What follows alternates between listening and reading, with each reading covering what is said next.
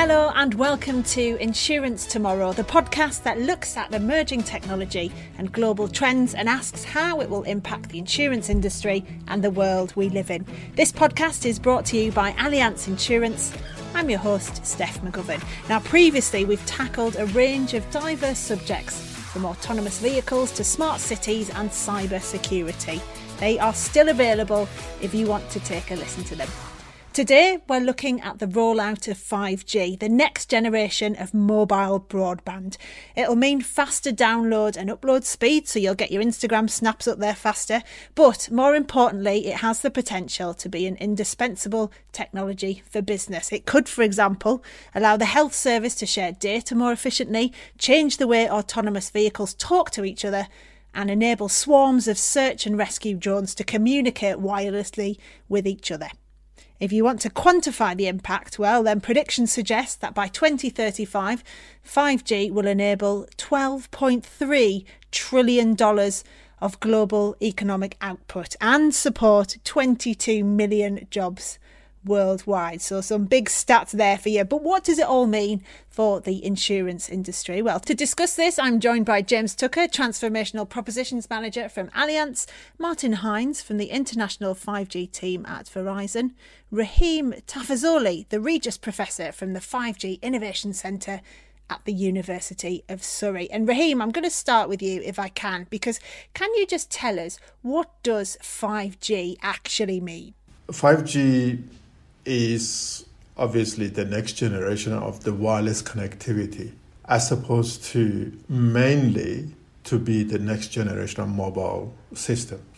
5G has multiple purposes. One of the aspects of the 5G is mobile broadband communication because 4G system we are facing capacity crunch in order to support many people and with the applications.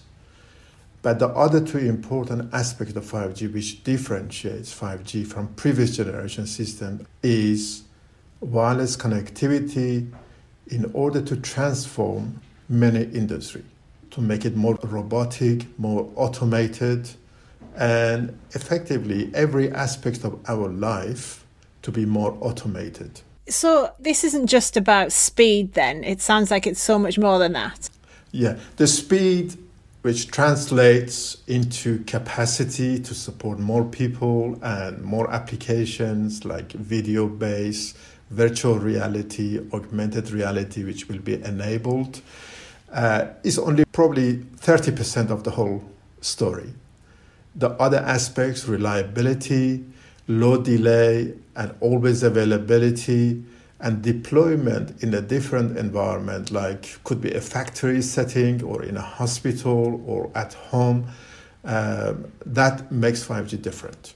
So, Martin, in terms of how it's decided where to roll out, it's because of the, for example, the, the, the legislation there, and then also the infrastructure. So, is that how it's been decided so far? I think with this, the, the same uh, in terms of infrastructure, in terms of say, you know, operators basically looking at okay, where are we going? To just going to roll out five G uh, per se.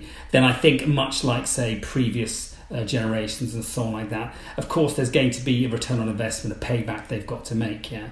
So in terms of that public infrastructure that's going out there to make the smart cities, all this kind of stuff that we're going to be uh, talking about, maybe, then that will probably be dependent much more on economics Okay, so London, for example, Manchester, Bristol. These are the places, uh, maybe the business parks, you know, which uh, uh, which are there. Those are the places which, of course, are going to be probably developed first, because of course that's where the, the economics are, uh, and then of course it will be sort of uh, sort of rolled out uh, elsewhere. So James, then talk to me about Allianz and, and their role with five G. How has it been implemented? Well, 5G is pretty exciting for us. It's all new, as you know, and um, it's it's rolling out little by little and city by city and eventually town by town. But for us, it's really about understanding our customers better. More and more of our customers will have more and more connections to various different types of devices and data. And that gives us, I suppose, two possibilities really. Number one, the more we understand about our customers and what they are doing, then the easier it makes it for us to insure them. If you think about this, it's the same principle really as something like telematics, where we had boxes in, in young drivers' cars typically, and we could understand how they were driving, what they were doing in near real time. and that allowed us to give them good competitive products and better types of insurance. So that's number one, that's understanding our insurance. And number two is really um, 5G will give us the opportunity to offer new things, new products, new services. If we can keep an eye on customers' machinery, for example, we maybe will get a sense of when a, a, piece of machinery might be about to break down or do some predictive maintenance, and we can offer them a, some sort of intervention based service alongside the insurance. And I think we'll see insurance products becoming a little bit more hybrid. So we might offer the basic insurance, and there may well be a product that goes alongside that that uses technology like 5G or Internet of Things or related technologies. Yes, because we, we're we're doing an episode in the, this podcast series on smart industries as well, and, and James, there's that clear correlation there, isn't there, between 5G enabling us to be smarter. Exactly. Yeah, I mean, 5G fits into what a lot of people are calling Industry 4.0, and that combines a whole load of different technologies autonomy, advanced networks, cybersecurity, Internet of Things, cloud computing, um, system integration, etc. So there's definitely a, a lot of overlap there. Yeah. So, Rahim, just broaden this out for us then. How will this impact industries? Which are the industries that you think are, are, going to be the ones where we'll see this having the biggest impact? Well, is in addition to telecom industry, which is mainly providing the mobile broadband communication connecting people to people, is any other industry that requires automation, uh, mainly for connecting devices or machines, put it this way, machines of different capabilities. Could be uh, as small as a uh, sensor node that measures a temperature in some location, or it could be as big as as uh, a robot doing some production manufacturing in industry uh, or it could be as large as, as a car or transport a bus or a train for eventually driverless transportation. And James mentioned about uh, connecting lots of devices to see how people drive. That is a mass connectivity aspects of the 5G. And one specification of 5G is to be able to connect up to 1 million devices per kilometer squared to the network, which 4G could not do. And these devices could be low data rate sensors or um, monitors, boxes or black boxes in the cars or for smart cities and a smart environment, for air pollution monitoring, for example, or many different applications. Yeah. So, Martin, I mean, how important is it to get it rolled out soon, would you say? So 5G is being rolled out across the EMEA region right now, and so businesses are already beginning to realise the benefits it offers. And it is important that that rollout continues so that companies in the EMEA can continue to innovate and don't get left behind as 5G rollouts continue around the globe. One point to note is that businesses should also make themselves aware of what is or what, what is known as private 5G. So this can enable businesses to achieve the attributes of 5G, so improvements in things like latency and download speeds at their specific location for their own business use ahead of waiting for a mobile network operator to roll out 5G infrastructure. I think this is very worthwhile looking into. Yeah, and, and Rahim, can I ask you as well? Is you know you, you talk very enthusiastically about the the difference it could make in so many ways to our lives and, and businesses and economics. Are there any negatives to 5G? The negative of 5G is not its own negative, it is the rumors that people spread and make it negative, uh, which doesn't have any scientific basis whatsoever. Uh, and uh, 5G is, is a step change in the way that we communicate and the way that the world is connected with each other. And it would evolve over the next 10 to 20 years with more capability, and it would penetrate not only customers to business connectivity, but also business to business. Uh, as, and you gave very interesting statistics in terms of the job it will create, as well as uh, the how much it will uh, contribute towards the um, GDP of uh, any countries.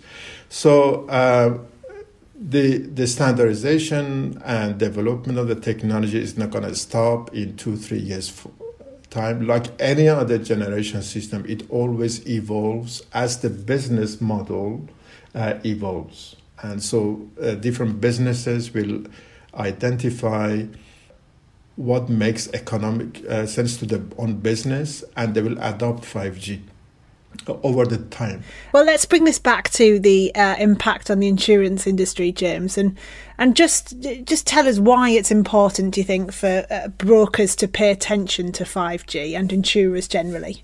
As you know, Allianz is a pretty huge company um, globally as well as in the UK. Um, and we've touched upon a few different industries and sectors, for, right from government infrastructure to transportation systems and private transport, factories, manufacturing, and all of those are, are areas where Allianz would have some interest in their in their insurance. So one example of how 5G um, combined with Internet of Things technology and various other technologies as well uh, could be really useful to insurers and our customers would be in the world of construction and building. So building sites or con- new construction sites where we're perhaps trying to keep an eye on health and safety, try to understand what's going on, perhaps monitor machinery, and really have good information coming to us in a real time or near real time um, basis, then we can offer really accurate and appropriate, um, useful insurance to customers, understand what the risks are, and um, maybe even offer some sort of service whereby we would intervene if we feel that there's some sort of danger that's about to um, come about. For example, people not wearing, wearing the correct um, safety uh, equipment or something like that. Um, or we might be able to use that data to offer reports to the customer. So we're offering uh, insurance to deal with the worst if it happens, but we're also helping the customer to manage risk. And a customer who can manage risk and keep a construction site up and running is going to be a much happier one than has a disaster, even if they get an insurance payout at the end. Yeah. And Martin, can I ask you then about security? Is 5G secure? So yes, it is. I mean, don't forget. I mean, so five G. I say, you know, when it was kind of created by the the three GP, the three GPP, which is the third generation partnership project, is really kind of built basically on okay, let's look at three G, let's look at four G. What are the you know what's the architecture that needs to be in place to make it even more secure? So in terms of in terms of the way the architecture has kind of been built, it's been built very much with security, you know, at its fore. I think it's also key to sort of say that 5G itself, you know, it doesn't actually introduce any new risks. It simply is a means of transporting IP traffic. And I think all enterprises basically do need to understand risk associated with, you know, with the use cases. I think just like with everything again, it's like looking at um, uh, looking at the use case, looking at what the business challenge is, looking at what the business problem is, and working backwards and saying, okay, which are the parts whereby, in terms of a network kind of sense, am I running a, a security risk here, and what is the solution for that? And, and James, again, bringing this back to insurance uh, and, and brokers in particular, what do they need to know now in order to be able to support their clients? I think they just need to keep an eye on um, on the market and how the technology is developing and be able to give their insurance a later situation. So, for example, you know, um, as we said, 5G is developing in certain towns but not everywhere. So, what's the latest situation there? In terms of products and services, well, we'll keep them up to date as we develop those. Yeah. So, Martin, just give us that conclusion on what we can expect in the next five to 10 years from 5G.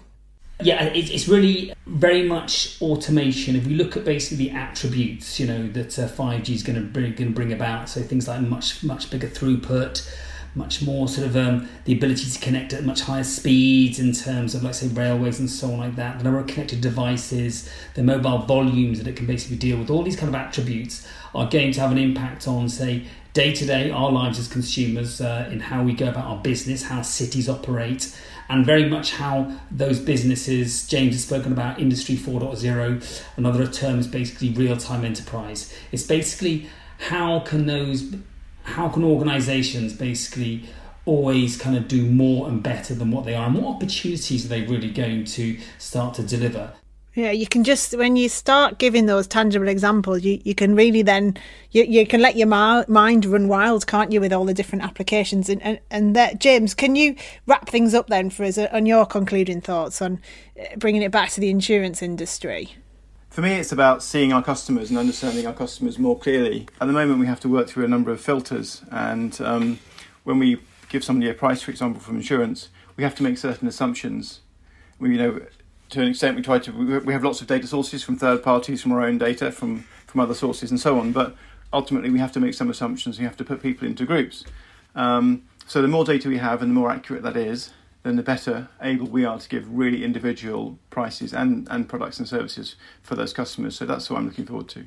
Yeah, it, it's all about making things more efficient and, and making life easier, isn't it? Uh, well, thank you so much uh, for all of your thoughts and words of wisdom on this. So thank you to my guests, James Tucker from Allianz, Martin Hynes from Verizon, Rahim Tafazolli from the 5G Innovation Centre at the University of Surrey. Uh, don't forget you can subscribe to the podcast through your usual podcast provider. Uh, it means you won't miss an episode. Plus, it would be really lovely if you could leave a review as well, particularly if it's a nice review. Uh, that's it from me. Thank you very much for listening. I'm Steph McGovern.